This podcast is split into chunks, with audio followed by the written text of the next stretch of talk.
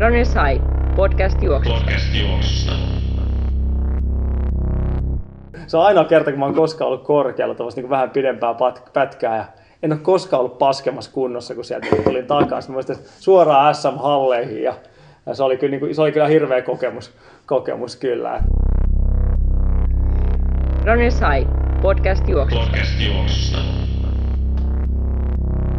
Runner's High podcast ja jaksonumero ehkä 64 tässä. Ollaan täällä Jätkäsaaren studiossa. Minä Tero Forsberg ja Aki Nummela. Ja sitten me otettiin toi Simo tähän käymään, kun se käveli täällä toimiston käytäviä pitkin. Eli Simo Vannas myös paikalla. Tervetuloa. Terve. Kysytään Simolta ihan alkuun, että miten menee. Sä oot käymässä taas Suomessa tässä ja tapahtumien parissa ainakin puuhailet. Mutta... Joo, tuossa oli jo Helsinki Night Trail ja sitten Helsinki kymppi on jo ensi viikolla. Että... Joo, nauhoitushetkeen nähdään ensi viikolla. Toki tämä tulee ulos sitten vähän aikaisemmin, mutta ei se mitään. Tai myöhemmin. Otetaanko alusta? Ei. Ei tarvitse ottaa alusta. No niin. Joo, kiva, että olet täällä. Me eikö sunkaan nyt kovin pitkään jaksoa tehdä, koska me ollaan Akinkaan haastateltu tuo Julius Mäkinen tuossa pari viikkoa sitten valmiiksi, mutta laitetaan Juliuksen kanssa käydyt jutustelut kohta käyntiin, mutta sitä ennen niin me ajateltiin Simolta pyytää vähän vinkkejä. Joo, tässä on lumet vihdoin sulamassa ja aurinko alkamassa paistaa ja sehän tietenkin tietää sitä, että jengi lähtee kevätlaitumille kirmaamaan. Heitä palkuu semmoiselle juoksijalle ja harrastajalle, joka ei tässä paljon alkuvuodesta juoksubaanoilla viihtynyt. Niin miten tämä homma nyt tässä vaiheessa kannattaa rakentaa? 3 terävää ja nopeata. Ei pitkää luentaa, voidaan ottaa sun kanssa sitten jossain vaiheessa omat jaksot sitten siltä puolelta. No joo, jos taustalla ei paljon juoksua talven jäljiltä, niin ensimmäisenä pitää totuttautua siihen juoksuun kevyesti, että antaa lihaksisto tottua juoksemiseen ja sitten siitä hiljalleen kakkosena nostaa sitä harjoittelun määrää ja sitten vähän vaativuutta siinä. Ja 2 kuukautta tuossa on Helsinki Half-maratonin vähän alle aikaa, niin kyllä tässä aika hyvin ehtii kaikkea tehdä. Että sitten 3. voisi olla, että sitten siellä ihan viimeisenä pari viikon aikana tulee jo muutama tiukempi treeni sinne mukaan ja sitten pientä keventtelyä sinne loppuun. Eli kuukauden tässä rakentaa kuntoa ja maltilla ja sitten vaan alkaa tehoharjoitteet ottaa mukaan. Joo, varsinkin, tämä on sun resepti. Joo, varsinkin tuo alku tuossa, niin aika helposti, jos talven jäljiltä ei ole tullut juoksua paljon aikaa ja sitten lähtee juoksemaan, niin siinä lihaksisto voi olla hiukan ihmeissään, niin malttii siihen alkuun, vaikka tietää, että siellä on se tavoite, sutkot lähellä, niin kyllä se lihaksisto aika nopeasti tottuu siihen, että muutaman viikon jälkeen niin sit uskaltaa jo nostaakin sitä harjoittelun määrää. Kuulostaa hyvältä. Jatketaan taas Simon vinkkeillä. Meillä on tänään aiheena tosiaan vähän tämmöinen leireily ja Kenia erityisesti kohteena, missä Juliuskin tuossa piipahti alkuvuodesta ja tosiaan tässä nauhoituksen hetkellä oli vielä vähän epävarmaa, että lähteekö Julius uudelleen reissulle, mutta pääsi matkaan tuossa ja on tiettävästi siellä tälläkin hetkellä, mutta säkin taisit Juliuksen siellä tavata Kenian suunnalla, mutta nyt tuolla varmaan varsinkin tämän reissun ja tämän jakson jälkeen niin on monia, jotka miettii, että pitäisi Keniaan päästä, niin heitäpä 3 nopeata vinkkiä, mitä pitää pohtia, että kannattaako se Keniaan lähteä vai eikö kannata, että mitä pitäisi ottaa huomioon? Joo, ensimmäisenä varmaan, että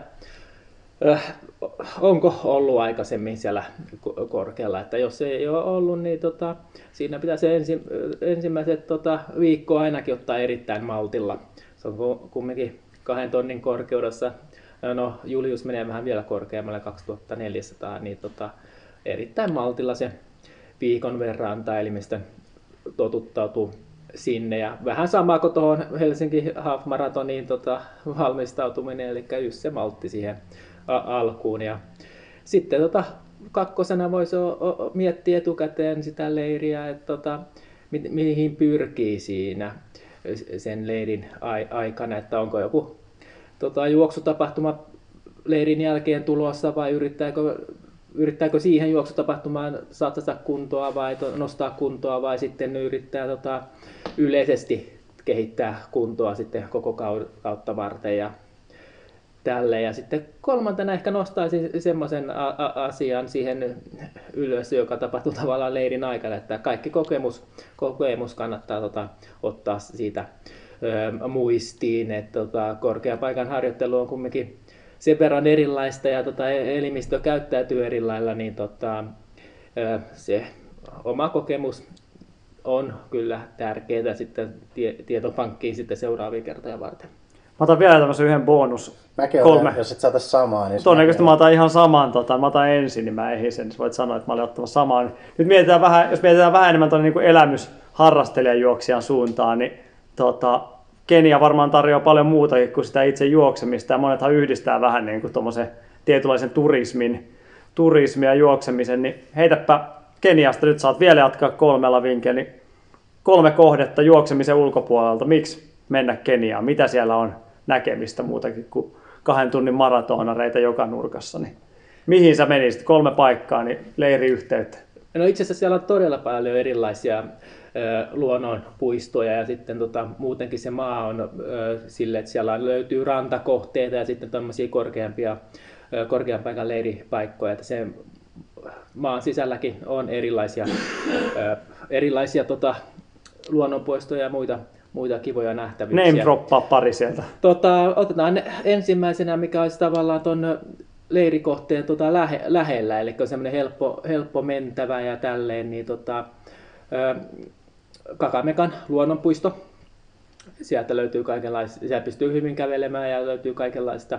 Se on semmoinen pieni sademetsä tavallaan ja sitten sieltä löytyy erilaista eläimistöä ja sitten siinä kanssa toisena voisi olla sitten siitä laskeutuu nopeasti siitä 2400 metristä, missä se Juliuskin menee, niin siinä pääsee olisiko puolessa tunnissa niin noin 1000 metriä alaspäin, niin sitten siinä on semmoinen Keriojoki ja sen lähellä jopa pystyy pongaamaan jopa krokotiileja. Että kolmas on sitten siitä hiukan eteenpäin, niin sitten tulee Parinko-järvet. Ja siellä löytyy, siinä on oikeastaan 2 järveä vieressä, että Parinko ja Pokoria, ja niin ne voi yhdistää sitten samanaikaisesti ja toisessa niissä semmoista tuliperäistä tavallaan keissiirejä tulee sinne, että pystyy kananmunat vaikka paistamaan siinä ja sitten aika paljon flamingoja. Joo, se on itsekin siellä käynyt. Sähän itse viihdyt siellä Mombasassa aina. No itse nykyään on tullut Mombasa kautta aina Suomeen, että okay. Se on ihan kiva tavalla mennään aluksi Mombasaan, ollaan yhden vuorokauden siellä ja sitten lähtee lentäen tulemaan Suomeen. Että. No. Mikä se Tero sun kysymys oli? Suunnilleen sama. No niin, sehän kuulostaa ihan hyvältä. Niin. Onko meillä vielä Simolla jotain? Päästetäänkö se jatkamaan treeniä? Niin, silloin oli tuossa juoksumatolla jotain 5 kilsan toista ja se paino menemään tuossa. Niin. Päästetään Simo jatkaa treenejä no. Ja laitetaan toi Juliuksen pätkä pyörimään. Siellä on vähän lisää kokemuksia Keniasta ja muutenkin. Hienoa, mä lähden tästä eteenpäin. Niin. Loistavaa, kiitoksia. Moikka. Moi moi. Päivän vieraana meillä tosiaan hieman ehkä studiomiehityksen keski-ikää nuorentamaa Julius Mäkinen. Tervetuloa Julius. Kiitoksia. Sä oot just tuolta Keniasta saapunut tuossa vähän aikaa sitten, mutta pikemmittä jorinoitta tässä vaiheessa, niin oikeastaan voisit kertoa vähän omista taustoistasi ja mikä mies oot ja mitä teet. Jotain juoksun parissa kuitenkin yleisesti. Juu, mä oon Julius Mäkinen ja keskimatkoja juoksen 800, 1500 ja 3000. Ehkä ensi vuonna jopa 5000, kun Keniassa ollaan oltu, niin vähän tulee vahvuutta sieltä 5 tonnillekin. Niin. Eli kohta maratonilla. Juu. No toivottavasti se ainakin 10 vuoden päästä. Ei, toi on liikaa toi suomalainen ajatusmalli on, että sit vasta vanhana jarruna. Että sehän on mennyt toiseen suuntaan vähän viime aikaa kyllä. Että nuorempanakin jo siirretään sinne päin. Ehkä sanotaan, että jos vielä uudestaan Keniaa päädyt, niin sit palaat sieltä maratonarina takaisin. Joo, toivottavasti. Että ainakin 10 on saatava tarpeeksi ylös ja noin alimatkat ennen kuin niin kuin lähdetään maratonia juoksemaan. Sulla on ikää tällä hetkellä 21 vuotta vai miten se on? Vai täytät 21? Juu, täytän 21 elokuussa. Joo. Kerropa vähän noista, mitä sulla on tähän asti toi sun juoksuura. Säkin oot hyvin juoksu- ja urheilullista perheestä, niin sä oot varmaan niin kuin, vähän niin kuin koko elämässä hengittänyt ja syönyt jollain tasolla kestävyysurheilua. Niin kerro vähän Juu, kestävyysurheilua on tullut paljon tehtyä, että hiihdin, maastohiihtoa harrastin kans tosi nuoresta asti, että aluksi oli juoksu ja maastohiihto rinnakkain. Ja nyt sitten 16-vuotiaana päätin pelkästään keskittyä juoksuun. Sinä vuonna olin vielä 4. hiihdon SM-kisoissa sprintissä. Ja sen jälkeen päätin kuitenkin keskittyä juoksemiseen.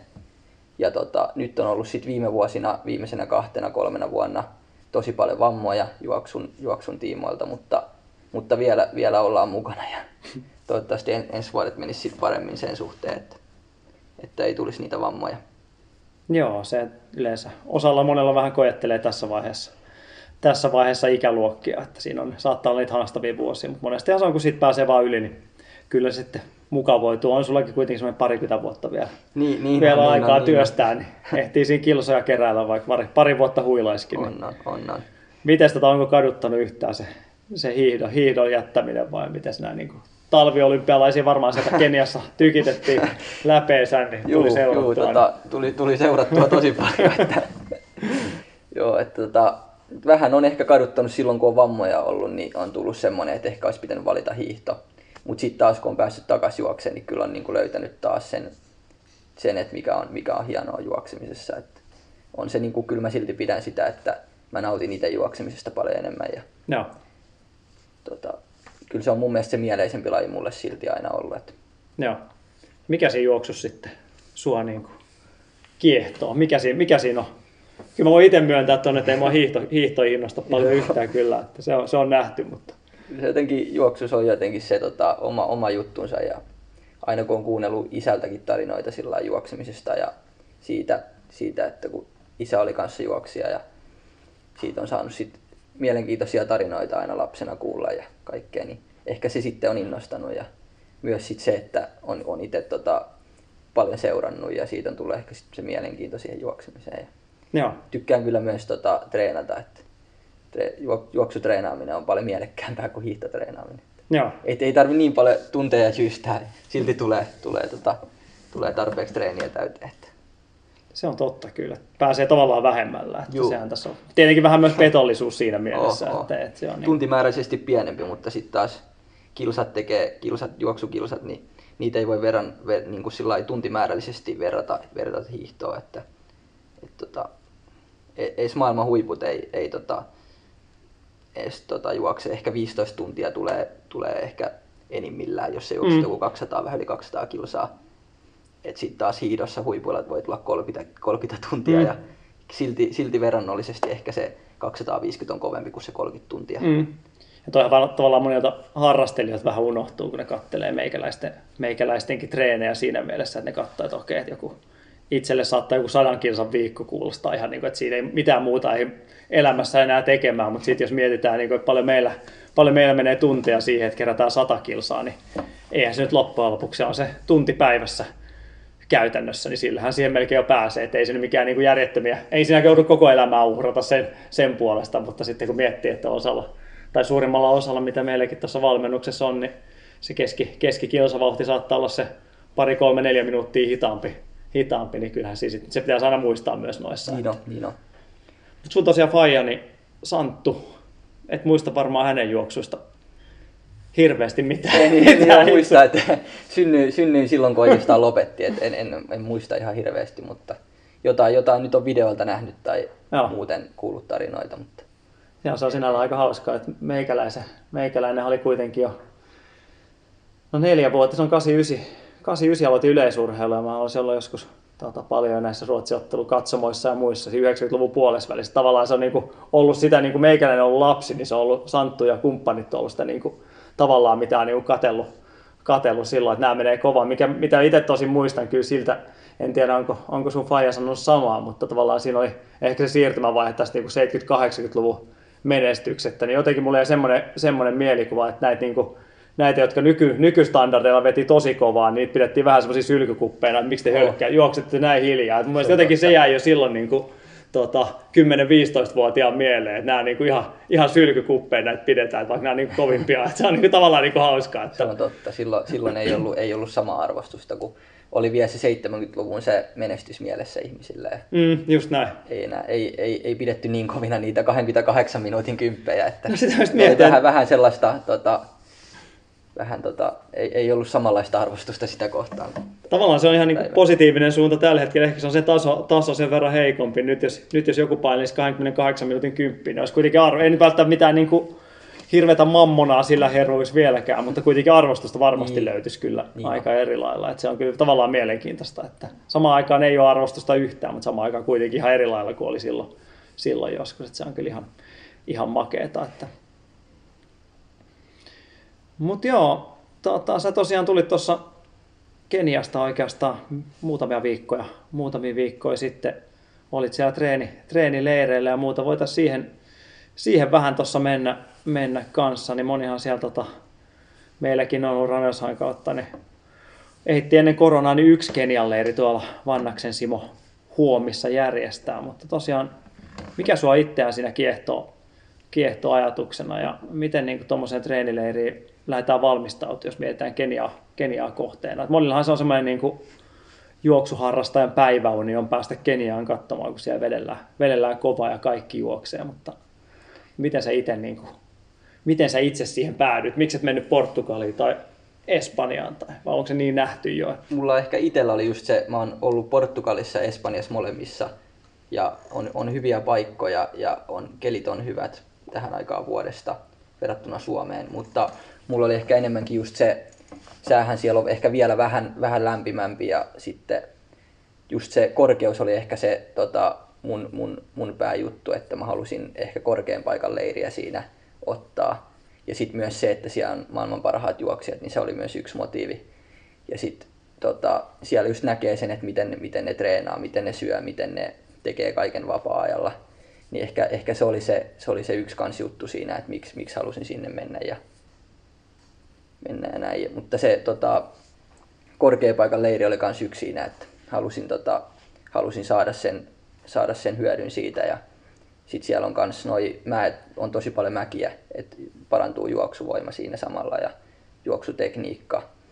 Ja kyllä mä koin ainakin, että siitä oli tosi iso hyöty siihen, että sai sitä vahvuutta parannettua siellä aerobisella puolella ja sitten samalla myös siellä yläpäässä, kun mennään kovia vauhteja. Että. Joo. Niin eihän se periaatteessa tähän aikaan vuodesta, jos korkean paikan leiritystä haluaa, eihän niitä Jenkeissä on vähän turhan kylmä monessa osin ja ei oikein lähempää löydykään. Että. Niin. Etelä-Afrikka on sitten taas ja Etiopia, mutta oli ihan kiva kokeilla tämmöistä uutta paikkaa. Että. Joo. Miten sä jos lähtee tuosta ihan perussuunnittelusta liikenteeseen tuommoisen leirin osalta. Monihan tietenkin on varmaan jonkinlaisilla leireillä käynyt, että se on ollut enemmän sitä, että Kanariaan on buukattu perheen kanssa lomareissuja, niillä viikolla sitten vähän nostetaan määriä enemmän ja se on vähän se treeni siinä, mutta sitten kun sä lähdet ihan puhtaasti treenaamaan Keniaan, niin siellä ei ole hirveästi mitään virikkeitähän tuolta itse niin Eldoretin suunnalta ei löydy, että siellä ei tarvitse paljon missään vierailla siltä osin, niin miten sitä lähdetään rakentamaan? Että no, kuinka tarkkaa ohjelmointia pohjalle vai? Monestihan Keniassa on myös se, että siellä on sitä muuta juoksia ja jengi menee vähän myös se flow mukana siellä osittain kanssa. Että. Tarkoitatko se juoksuohjelmaa? Niin, ohjelmointia ylipäätään sitä suunnitelmaa, että kuinka tarkkaa se on vai? Tietenkin korkealla paikalla kun mennään, niin tietenkin totuttautumista muut siihen. Joo, kyllä siinä coachin kanssa juteltiin siitä, että tehtäisiin se alku tosi rennosti ja sen takia mä lähdin 8 viikkoa, että saan otettua sen alun tosi helposti, koska mulla ainakin se korkeus siellä ja ne mäet tuntui tosi ekaa kertaa, kun oli oikeassa korkeudessa. Mä oon alppimajoissa ja alppiteltoissa ollut, mutta en ole ollut oikeassa korkeudessa noin korkealla. Sitten kun meni sinne, niin ekat 2 viikkoa kevyttä juoksua pelkästään. Okei, niin ja sitten sen jälkeen sitten 6 viikkoa hyvää reeniä, että sitten otettiin VK tai MK mukaan sen jälkeen pikkuhiljaa. Okei. Tosi tarkkaa otettiin nyt tällä kertaa, että mulla on ollut vähän ylirasituksen kanssa ongelmia tuollaista viime vuosina, niin sitten päätettiin, että pitää ottaa ihan varmuuden vuoksi tällä kertaa. Että... Joo, mä mietin just, että sä olet 8 viikkoa, niin se on taas vähän eri kuin, että lähdet 2-3 viikkoa Espanjaan tai Kanarialle, ja siellä nyt voi vetää sitten sen nojaa aika kovaa, mutta tossa täytyy jo muistaa malttikin. Niin on. Että just siinä, kun muutama sairaus tuli alkuun ja tällainen, niin oli just se fiilis, että niin kun se 8 viikkoa on siellä ja tietää, että mulla on oikeasti aikaa, niin oli niin kuin pysty olla maltillinen, pysty antaa itselleen aikaa palautua, ja sitten sillä ei ollut semmoinen kiire yhtään kertaa, että se oli hyvä kyllä.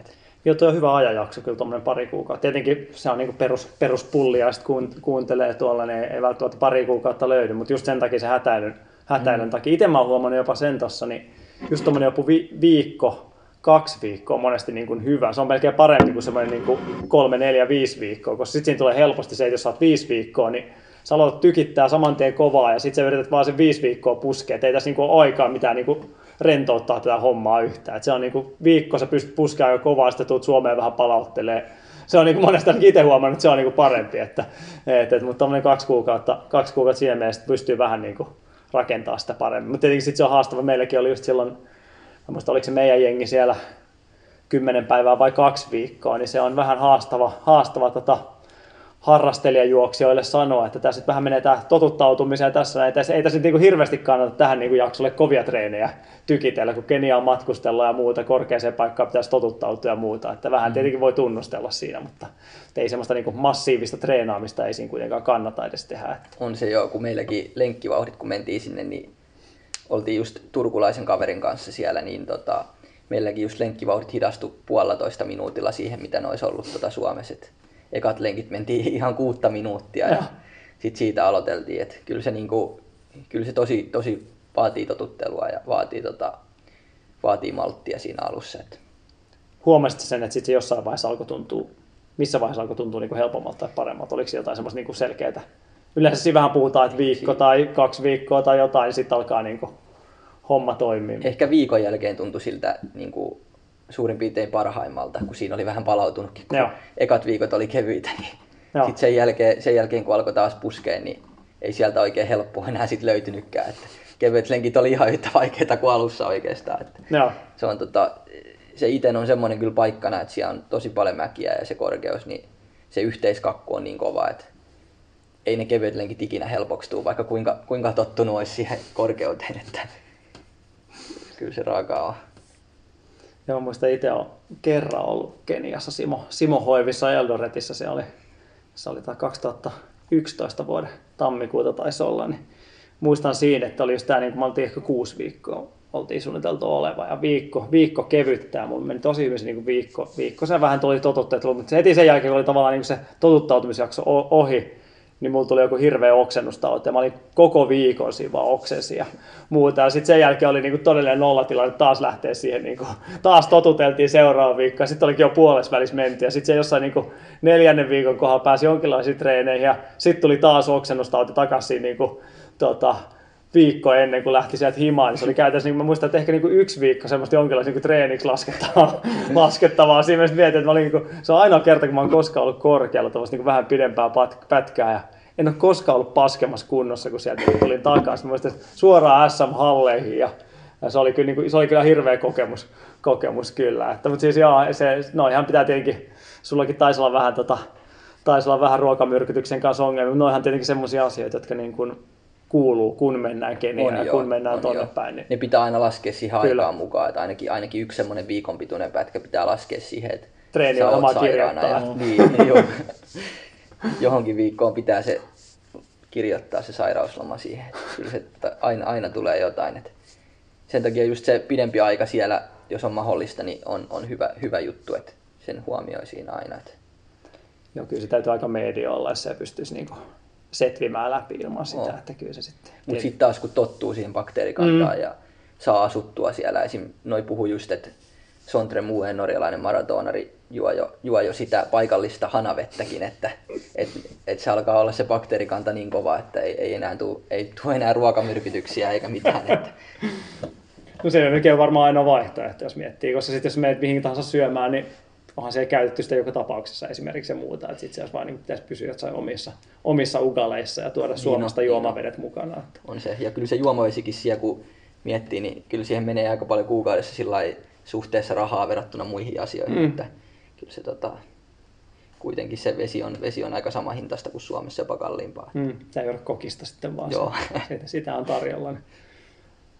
Mutta joo, tosiaan saat, että nyt sen verran hyvä kokemus, että saat ainakin nauhoituksen hetkellä saat mahdollisesti suuntaamassa uudestaankin kuitenkin. Että ensi viikolla pitäisi lähteä uudestaan.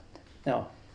Onko jotain semmoista, että mitä sä tekisit tavallaan toisin tai muuta, mitä sä tuohon seuraavaan stinttiin, jos miettii, että muuttaisi jotain, vai oliko sen verran onnistunut suunnitelma? Että ehkä mulla oli semmoinen, se ruokamyrkytys oli vähän omasta just tyhmyydestä, että otin oli semmoista mandaassia, on semmoista leipää siellä leivän tapasta. Otin sellaista ja näin, että siinä oli vähän niinku, se oli kylmä ja oli vähän vanhentunutta, niin silti söin, että sen ehkä muuttaisin, että en olisi syönyt sitä, mutta treenillisesti ei ehkä mitään semmoista erikoista, että ehkä nyt keväällä voisit vähän enemmän puskea, kun tietää, että palautuu paremmin siellä ja nyt kun on se yksi leiri takana, niin tietää, että on varmaan nopeampaa se tottuminen ja muutenkin, että nyt kun kisat rupeaa tulemaan, niin vähän enemmän ratareeneja ja muuta, mutta ei mitään erikoista muutettavaa, että aika hyvin meni muuten se leiri sillain sen suhteen. Että joo. Te olitte aikamoisella budjettimatkalla ainakin monien mielestä ainakin, jos miettii näin, että aina pohditaan, että urheilijat lähtee etelään ja siellä mennään verorahoilla ja mennään kaikenlaisilla tukimarkoilla, mutta teille ei tainnut ihan hirveästi tuohon niin ainakaan majoituspuoleen kuluu rahaa, niin kerro vähän siitä, että minkälainen, oliko monen tuhannen euron luksuskämppä siellä, missä majoituitte, että kansa maksoi. Majoituttiin semmoisessa leirissä, missä oli juoksumerkki Asicsin sponsoroimia urheilijoita ja siellä oli, me oltiin ainoat eurooppalaiset, että siellä oli kenialaisia ja ne muut oli just Asicsin sponsoroimia urheilijoita ja me jouduttiin sitten, ne sai Asicsi makso niiden majoituksen ja ruuat siellä ja meillä oli sitten, me maksettiin itse noin 70 euroa kuukaudessa majoituksesta ja sitten taas palkattiin, yksi nainen oli meille tekemässä ruokaa, palkattiin se 40 eurolla kuukaudessa tekee meille ruokaa ja joo, että oli se aika 110 euroa per henkilö yhteensä kuukausi, että aika tommonen halpa hinta verrattuna Suomeen, että kyllä se aika hyvä reissu oli sen kannalta, että ei mennyt liikaa rahaa ainakaan majoitukseen ja ruokaa, että joo, mä kuulin tuossa ennen kuin laitettiin toi äänitys päälle, että puhuit Akille tästä 70, mutta mä en ajatellut, että se oli niin kuin kuukausi. Mietin, oliko tämä nyt viikkohinta vai päivähinta vai mikä. No niin. Se oli 70 kuukausi tosiaan ja oli kyllä ihan vielä hyvän ei ollut mitään huonoja asuntoja, oli tosi hienot asunnot ja okay. Niin kuin Kenian mittakaavalla. No. Että ihan lämmintä suihkua tuli. Ainakin kerran viikossa. No, välillä ei toiminut hanat. Että mikä saisit safkaa, sai 40 euroa kuukausikokilla? No, ugalia, riisiä, linssejä, aika paljon, aika vähän lihaa, että se on aika kasvispainotteista. Joo. Papuja, herneitä, että sillai just herneistä, pavuista, linsseistä tulee se proteiini. Ja sit riisistä. Joskus oli pastaa, kun me ostettiin, mutta ei ne kenialaiset, ne ei pastasta oikein välitä. Joo, että ne sanoo, että se on heikko energianlähde, että pitää saada ugalia tai riisiä. Että, ja mieluiten ugalia, että kyllä ne ugalista ne sanoo, että ennen kovia reinejä, jos jotain muuta kuin ugalia syö, niin ei kulje. Et, ja kyllä mäkin sen itse kuittaan, että ugali oli aika, sitä kun söi illalla, niin kyllä aamulla oli hyvä kulku. Että oli täynnä sen verran. Että onko Tero koskaan maistanut ugalia? Simo ei ole kokannut meille, koska täytyy sanoa silleen, että saisi tulla seuraavan kerran, kun tulee, niin saisi tehdä kenialaista. Joo, Simo kuuntelet kuitenkin, niin huhtikuussa sitten. Joo, mä en muista, en mäkään kyllä, niin kun siellä vaikka Keniassa oli, niin Olisiko kerran varmaan? Ei kyllä niinku. Okay. Ehkä se on just semmoinen safka, että se pitäisi oikeasti vaan niinku puoliksi pakottaa ja syödä. Syödä vaan, niin sitten niin, se varmaan alkaa asettua. Ei se mikään niinku semmoinen, että nyt tänään ukalia tiedät, että tuossa on niinku seuraava viikko taas syödä pastaa, niin, niin ei se välttämättä ole mikään semmoinen nautintoaine. Ei se herkkuruokaa, et ei se oikeastaan maistu miltään, että se on semmoista mautonta. Et kyllä se niinku, taas sit kun miettii sitä, että kuinka vahvaksi se sut tekee, niin sit taas kyllä se menee. Että. Eikä mun mielestä sit taas sekin, että tulee ei sitä välttämättä tarvitse nauttia, että kunhan se sitten kunhan se ajaa asiansa, että täyttää. Niin toi hintataso on vähän semmoinen, että jos 110 € kuussa, just tuossa puhuttiin, että siellä on tosiaan tämmöinen Kerio-view, ehkä niin kuin alueen parhaimpia tai varmasti paras laadultaan, niin siellä on käytännössä nykyisellään, niin se on henkilökohden vuorokausihinta tuohon niin suhteuteen. Kyllä se löytyy Keniasta sitten tietenkin vähän toisenkin ääripään majoitusta, mutta on kyllä ihan hyvältä kuulostaa kyllä. Joo, tosiaan siinä, meidän siellä leirissä oli 208-206 maratonareita ja oli alle tunnin puolimaratonareita. Et se oli aika hienoa just nähdä sitä niiden elämää ja just seurata, että miten ne tekee asiat. Ja oli se aika hieno kokemus sen suhteen. Että. Minkä verran tulisi hyödynnettyä treeniseuraa siellä niin kuin omissa treeneissä, niin kuin paikallista. Tietenkin Haapasen Tuuren kanssa se oli varmaan treitte osan treeneistä varmaan yhdessä, mutta juu. Miten sitä paikallista puolta, että tuliko 206 maratonareiden perässä roikuttua? ei tullut perässä roikuttua niitä, menit mutta mentiin ohi, että ne roikku meidän perässä siellä välillä, että halus liittyä meidän 20 kevyelle lenkille, että niillä oli useimpina sunnuntaina niillä oli lepopäivä, että sit ne sanoo, että me sanottiin, että okei, meillä on huomenna kevyt lenkki, että 5 minuuttia 20, niin ne sanoi, että voidaan me siihen liittyä, että ei se on kuin kävelyä meillä, voidaan tulla mukaan. Niin se oli sitten sunnuntai? Juu, ne tuli lepopäivä. Sitten okay. Lepopäivänä 20 vetää meidän kanssa 5 minuuttia. Ja, aika harvinaista. Mulla oli just sairaus siinä alla yhden kerran, kun ne oli mukana ja sitten ne rupesi kiristelemään Tuuren kanssa 4 minuuttia siellä lopussa, niin kyllä joutui roikkua ihan kunnolla perässä, että Tuurella kulki hyvin, mutta mä joudun roikkua aika ronskisti siellä perässä, että ei ollut niin helppoa, että kun korkealla mäkiä vedetään ja sitten vedetään 4 minuuttia siinä, niin kyllä rupesi tuntua jo, että. Mitkä sitten oli semmoisia, niin jos siltä jengiltä yleisesti, niin mitkä on niin kuin eniten, mitä sä niin kuin sait sieltä itsellesi vähän niin kuin oppeja ja muita, oliko se niin kuin ylipäätänsä niin kuin se säännöllisyys ja jatkuvuus? Ja. Juu, se ehkä se säännöllisyys, että ne herää aika aikaisin ja ehkä se unen määrä, että et oikeasti ehkä ei tarvikaan niin paljon unta kuin me Suomessa ehkä ajatellaan. Mutta sitten taas siinäkin tullaan siihen, että siellä on koko ajan aurinko ja keli on niin erilainen. Suomessa väsyttää ihan eri lailla kuin siellä, että kun aurinko nousee 6:00, niin ei siinä paljon enää nukuta. Että. Menittekö te ihan täysin siihen paikalliseen rytmiin sitten? Aika paljolti, että 8:30 mentiin nukkumaan ja sitten siinä 7-6 aikaa herättiin. Että. Okay. Mä en oikein itse koskaan se Simon luona ei päässyt ihan siihen niin paikalliseen elämään. Niin siihen meni kyllä helposti. En muista monta aamua, että olisi silloin niin 6-7 aikaa päässä. Simo herää jo 4:00? No se heräili kyllä varmaan välillä aika aikaisin, mutta ei me kyllä muuten oikein päästy kyllä. Että se oli kyllä vähän semmoinen. Tietenkin se oli tosiaan niin rikkonaista se meikäläisen jakso siellä, mutta useamman kerran mietin, että kun sitten lähtee sen niin paikallista, kun ne kokoontuu aina tyyliin 6:00, ne olisi lähtenyt sen lenkkiporukkaan, mutta en mä muista, että olisi koskaan tullut kyllä lähettyä. Meilläkin ehkä vähän alkureissusta toi meni sillä hyvin, mutta sitten mulla ehkä rupesi vähän loppureissusta sillä, että rupesi tuntua ainakin, että kovia reenejä, kun ne aloitti 6:00, niin vähän tuntui sillä, että eikö nyt voitaisiin 8:00 aloittaa, että tekisi vähän mieli nyt, että nukkua. Että ei se, mulla ainakaan se aamukova trendi ei ollut niin hyvä juttu, että kun 8:00 kulki paljon paremmin kuin 6:00. Että 6:00 oli tosi vaikeaa sen suhteen, kun Suomessa se rytmi on niin erilainen, että pitäisi kyllä saada ehkä 4 kuukautta tuommoista, niin sitten rupeisi tottua siihen enemmän, mutta kyllä se vie aikaa siihen tottua. Että. Joo, se on ihan totta kyllä, että kyllähän siihen. Mutta helpomminhan siellä tosiaan vähän menee, kun muutkin elää sitä samaa rytmiä. Niin. Että ei ole semmoisia virikkeitä. Ja kyllä se aurinko tekee ihmeitä, että kun aamulla nousee aurinko, niin on se paljon helpompi herätä kuin sillä lailla pimeässä. Että.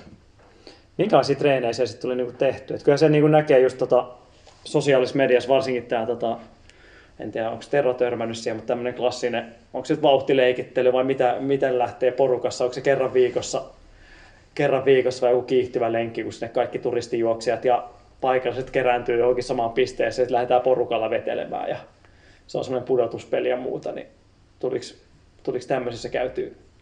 Sitä ei tullut kokeiltua, että oli niin tarkka ohjelma coachilta, no, että olisin mä voinut varmaan muuttaa ja kysyä, että onko tämä mahdollista tehdä näin, mutta sitten mä en viittinyt, että tein nyt sen oman ohjelman mukaan ja okay.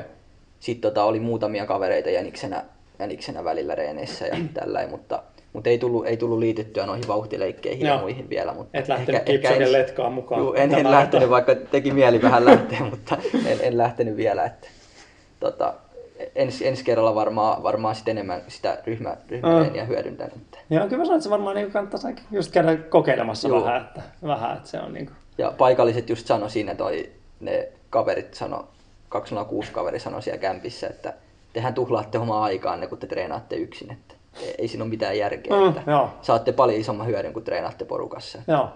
Ja kyllä sen itsekin allekirjoitan siellä, että kun oli nelkkuja ohjelmassa, piti vetää 6-vitosia, 6-kutosia radalla ja sitten suurimman osa vedin yksin ja sitten yhdessä parissa vedossa pääsin mukaan, kun kämpistä oli, sieltä leiristä oli kavereita vetämässä 1600-sia, niin vedin sit siinä mukana aina kierroksen ja tiputtelin pois. Että, se. Joo, sehän tässä on mun mielestä parasta varmaan tässä kenialaisesta treenaamisessa tavallaan semmoinen ryhmämeininki kuitenkin. Että, ja miten ne sitten, jos tämmöisen niin kuin Kipchoge ja varmaan Kipsang oli silloin aikanaan, en tiedä mitä Kipsang nykyään kärryn jälkeen tekee, mutta tavallaan loi sen oman ryhmän siihen ympärille. Mutta paljonhan se tietenkin oli sitten sitä, että siellä oli niinku tosi kovia jäniksiä, jotka käytännössä vaan palveli sitä niinku omaa tekemistä siinä vaiheessa.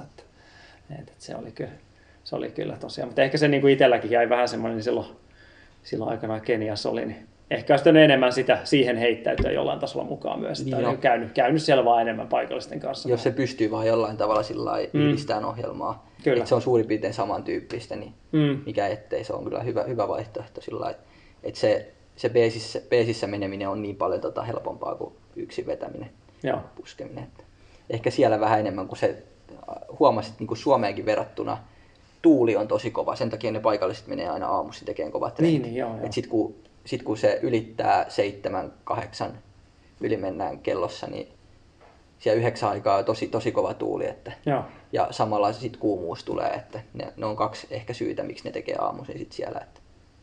Niin sitten se perinteinen rytmi, eikö siellä sitten toinen lenkki vedetä sitten mahdollisesti joskus 10? Onko se joku kevyempi vai miten? No mä en itse huomannut silloin. Okay.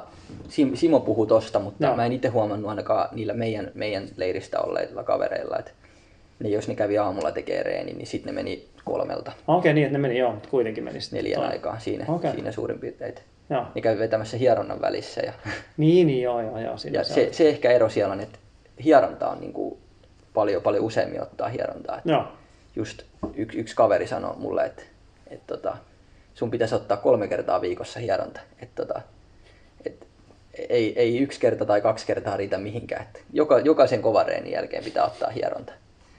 Niin siinä kyllä niinku, ja kyllä mä sen itse huomasin, kun mä 2 kertaa, 3 kertaa joka viikko sen otin siellä. Niin sä heittäytyt siellä? Juu, heittäytyi vähän mukaan. Että kyllä se niinku, kun vähän tuntuu rasittuneelta, niin sitten kun menee hierontaan, niin kyllä se niinku ihan eri fiilis on, että lihakset palautuu paljon paremmin.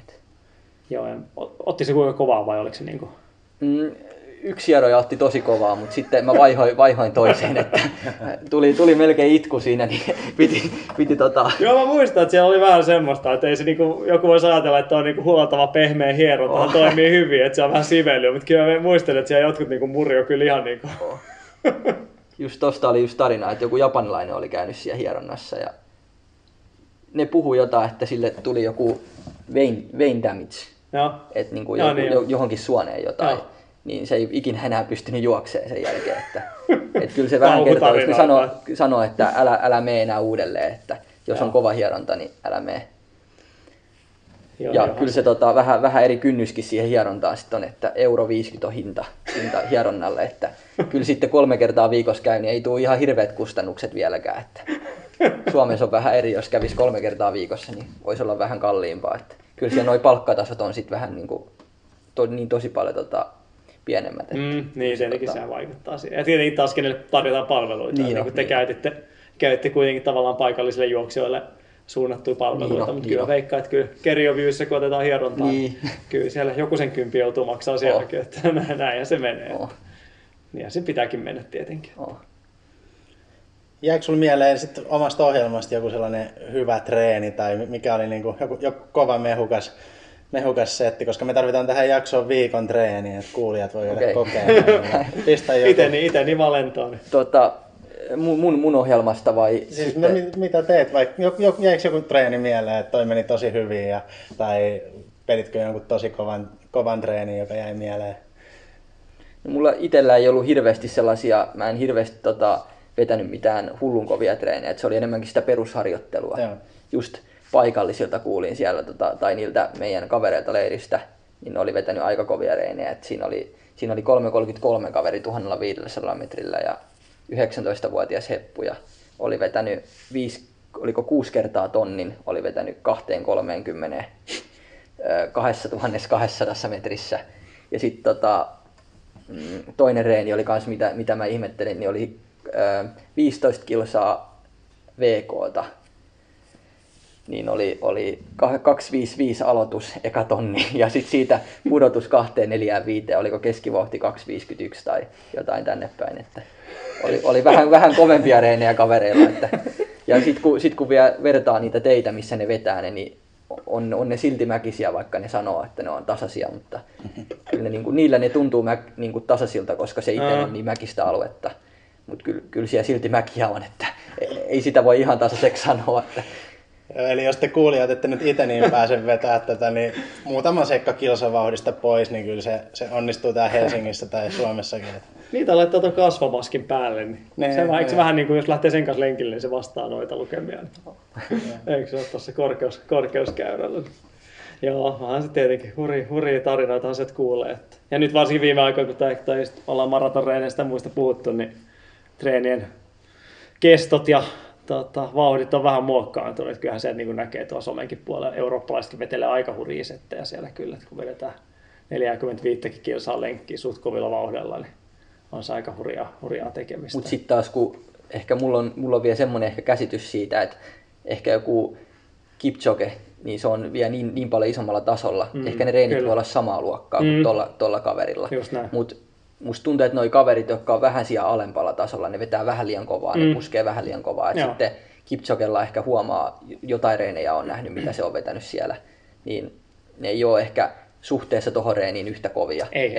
Ne tekee just siellä omalla tasolla, että ne ei tee liian kovia reenejä, ne tekee niitä just sillä kehittävällä tasolla, missä ei mennä liian yli sen kynnyksen. Joo, mä veikkaan, että niillä on vähän se kokemus ja muu tullut siihen mukaan. Että... Ja just niitä näki aika paljon Kipchogea ja sitten Fate Kipiekonia näki siellä radalla ja tuommoisia kovia juoksijoita. Että...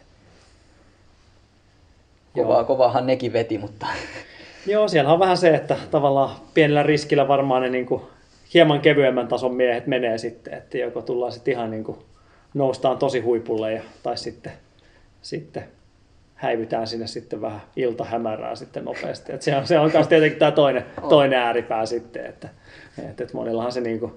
Kipchoge tietenkin varmaan aika oman lukunsa ura kestänyt jo 20 vuottahan siitä alkaa olla ja taitaa olla siitä ensimmäisen kerran tuli sinällään hyvin harvinainen kenialainen juoksija, ettei ole mihinkään niin kuin ryyppäämiseen tai ensimmäisiin menestyksiin loppunut tuohon hommaan. Että siinä on niin varmaan paljon annettavaa myös siinä mielessä ollut kyllä tuohon puolelle. Siellä näkyy just radalla näkyy samaan aikaan Asbel Kiprop dopingpannasta just vapautunut ja alkanut treenaa nytten. Niin oli vähän vielä liikaa taskeria juotu, että kyllä näki siitä, että vähän liikaa taskeria on tullut juotua, mutta kyllä se varmaan sieltä takaisin tulee. Ja, Niin, oli, siis puhutaan tuonne 500 metrin maailmanmestarista ainakin, mutta onko olympiakullosta nyt tuolla varma. En sano mitään nyt tässä vaiheessa, mutta yksi kaikki aika nopeimmista. 3.26 ennätys. Ja... Huikean pitkä kaveri, pitkä iso askel oli. No siitähän nyt hänen doping tuomiostaan nyt on kaikenlaista oikeuskäyntiä ollut ja ollut vähän korruptiosyytöksiä, että ei olisi kärähtänyt ja sitä ja tätä kaikenlaista syytöksiä. On Asbel ollut vähän kännipäissä, et viitannutkin välissä vähän huono, mutta nyt on tosiaan, saiko hän 4 vuotta vai 2 vuotta? 4. Mä en ole, oliko se... Se oli aika pitkä. Riossa se ainakin oli vielä mukana. Niin, mä mietin. Että olisiko se sitten 3 vuotta, niin, 4 vuotta voinut olla. Joo, voi ollakin, että sai pitkän tuomion, mutta nyt on uhannut paluuta ja vapautunut kielosta. Ihan mielenkiintoista kyllä nähdään. Ja vielä nyt on se paluus, että ei aio enääkään juosta 1,000 vitosta, että vitoselle olisi tähtäämässä. Että saa nähdä, miten menee ainakin veikkaisi, että vois vitosenkin juosta ihan mukavaa vauhtia. Että. Oliko se askeleessa kuitenkin lentoa? En nähnyt, näin vaan venyttelemässä maassa, että en nähnyt kertaakaan juoksemassa, mutta... Ai venyttelemässä? Juu, ja venyttelemässä jotain tekemässä alkanut siinä. Venyttelemään? Joo, en tiedä. Jotain se siinä, jotain koordinaatioita ja muuta sellaista tekee. No niin, tekee, joo, että, niitä ne tekee kyllä. Että. En nähnyt vielä juoksemassa, mutta... Kai se siitä vielä tasolleen palaa, että... Saa parikymmentä kiloa pois, ei ihan pariakymmentä, mutta ainakin 10 kiloa siitä lähtee. Että. Joo. Onko sinulla tuollaiselle Kenian matkaajalle, jos nyt unohdetaan treenaaminen, niin ihan matkaajalle, oletko treenileirillä tai turistina, niin jotain hyviä vinkkejä, ikkunatkin autosta, jotain vastaavaa? Juu, ikkunat saa pitää kiinni autosta, että just kaverilta varastettiin reissussa puhelin, napattiin siitä ikkunasta hyvin, että vaikka puhelin oli alhaalla, niin oli varkaat sen verran taitavia, että sai silti napattua siitä auton ikkunasta. Että. Ja niitähän sitten juosta kiinni. Siellä on se kannattaa muistaa sitten, tai jos on tosi kova juoksija. Niin, Jalko Pingebritsche voi olla ainut, joka saa kiinni. Että. Joo, kyllä mä sanon, että siinä kannattaa varautua siihen, että taskuvarkaat ihan 30 tonnin vitosen miehiä. Että. Seriotellakin tekee tiukkaa. Onko jotain muita vinkkejä? Tuleeko jotain niin kuin maan sisäiseen matkustamiseen tai ruokavinkkejä, mitä kannattaa tilata ravintolassa? Ja... Ehkä just se paikalliset tuli se vinkki, että ottaa syö sellaista, just mikä on tuoretta ja just enemmän semmoista kaikkea, mikä on just tehtyä, että ei koske sellaisiin kylmiin ruokiin eikä muuta. Että. Ja liha on aina vähän riski, että. Joo. Muista itse en tiedä tuliko siitä se jälkimmäinen oksennustauti, mutta mä oltiin ravintolassa joku tämmönen rafla se oli ja mä tilasin mattonia, eli onko se nyt sitten lammasta vai mikä, mutta se kuuli väärin ja sieltä tuli piti olla ihan niinku tämmöstä, niinku siellä on paljon tämmöisiä niinku lihapatoja ja muita, että on niinku lihapilkottua ja sattaa ja muuta tämmöistä, niin sieltä tuli, onko se nyt matumbo vai mikä se nyt on sitten, mutta vuohen vatsalaukku, hyvin niinku perinteinen kenialainen tämmöinen. Mä katsoin jo alkuun, että tämä näyttää hyvin erikoiselta tämä annos, ja sitten mä maistoin sitä ja sisään maistui ihan niinku rehdille paskallehan se maistui, että eihän siinä niinku siis... Mä en syönyt sitä kyllä ollenkaan, mutta niin varmaan niin kuin aika helvetin huonosti oli pesty se vatsalaukut ja muut. Et kyllä se, niin kuin, se oli niin törkeä maku ja muista edelleen se maun suussa. En tiedä oliko se vai oliko joku muu, mutta sitten taas alettiin päivän sen jälkeen ja alkoi laatta lentämään. Et kyllä niin kuin kannattaa sitä välttää kyllä ehkä siinä sitten kanssa. No mut hei, tässä oli ihan loistava katsaus siitä, mitä Keniassa on tapahtunut ja mitä siellä kannattaa toimia. Tosi mielenkiintoista juttua. Ja hei, tähän loppuun, niin mitäs me voidaan odottaa sulta tulevana kesänä? Onko jotain tavoitteita ja miltä näyttää? No, tää vuosi on mulla oikeastaan semmoinen takaisinpaluu noitten vammojen jälkeen, että toivottavasti saisi ehjän kesän, saisi hyviä kisoja, saisi kehityttyä niiden myötä. Tulisi semmoinen nousujohteinen kesä. Ja sitten taas Kalevan kisoissa olisi kiva menestyä, saada mahdollisimman hyvä sijoitus siellä. Ja siinä se oikeastaan on, että sitten jatkaa taas treeniä ja toivottavasti mennä syksyllä takas Keniaan aikaisin ja olla kevääseen asti. Että. Muutat asumaan sinne. Juu, ainakin talveksi. Että saa tämän lumisen ajan oltua pois täältä Suomesta. Se kuulostaa aina hyvältä kyllä. Että. Meillä on välillä jaksoissa vähän liikaakin tällaista niinku numeroja aikadroppailusta. Sitä ei ole hirveästi tullut nyt, mutta otetaan nyt vähän. Heitä nyt, millaisia aikoja me voidaan odottaa? Joltain matkalta joku lukema ainakin, että saadaan vähän numeroa tähän. Isäulkoennätykset. No on vielä ehkä ensi vuonna liian kovia ainakin 5 tonnilla ja 10 tonnilla. Että, kyllä se olisi kiva päästä sinne tonnivitosellakin sinne 3, 4, 5 pintoihin, että, ja 8 ehkä sitten lähemmäksi 1,50. Että ei vielä niin koviin aikoihin kuin yhdet kaverit sieltä Kenia-leiristä, että veti korkealla 2400 metrissä 1,44, niin en ole vielä ihan siinä kunnossa, että pystyn siihen, että toivottavasti sitten tulevaisuudessa. Mutta sulla on tämä toinen Kenia-leiri luultavasti vielä tulossa, että sen jälkeen vielä päivitystä. On se joo, pitää katsoa, että se on ihan arvotus, että miten se sitten kehittyy. Näinhän se aina, eihän tässä koskaan tiedä. Että yhtäkkiä jos tulee kauhean 10 sekunnin hyppy, niin voihan se sitten olla mahdollista. Kaikki on mahdollista. Että... Kyllä. Ties, kiitoksia paljon vierailusta ja käydään seuraamaan. Niin... Kiitoksia. Yes, tsemppiä vaan treeneihin ja toivotaan, että tulee hyvä kevät ja kesä. Juu, kiitos. Runner's High. Podcast juoksusta.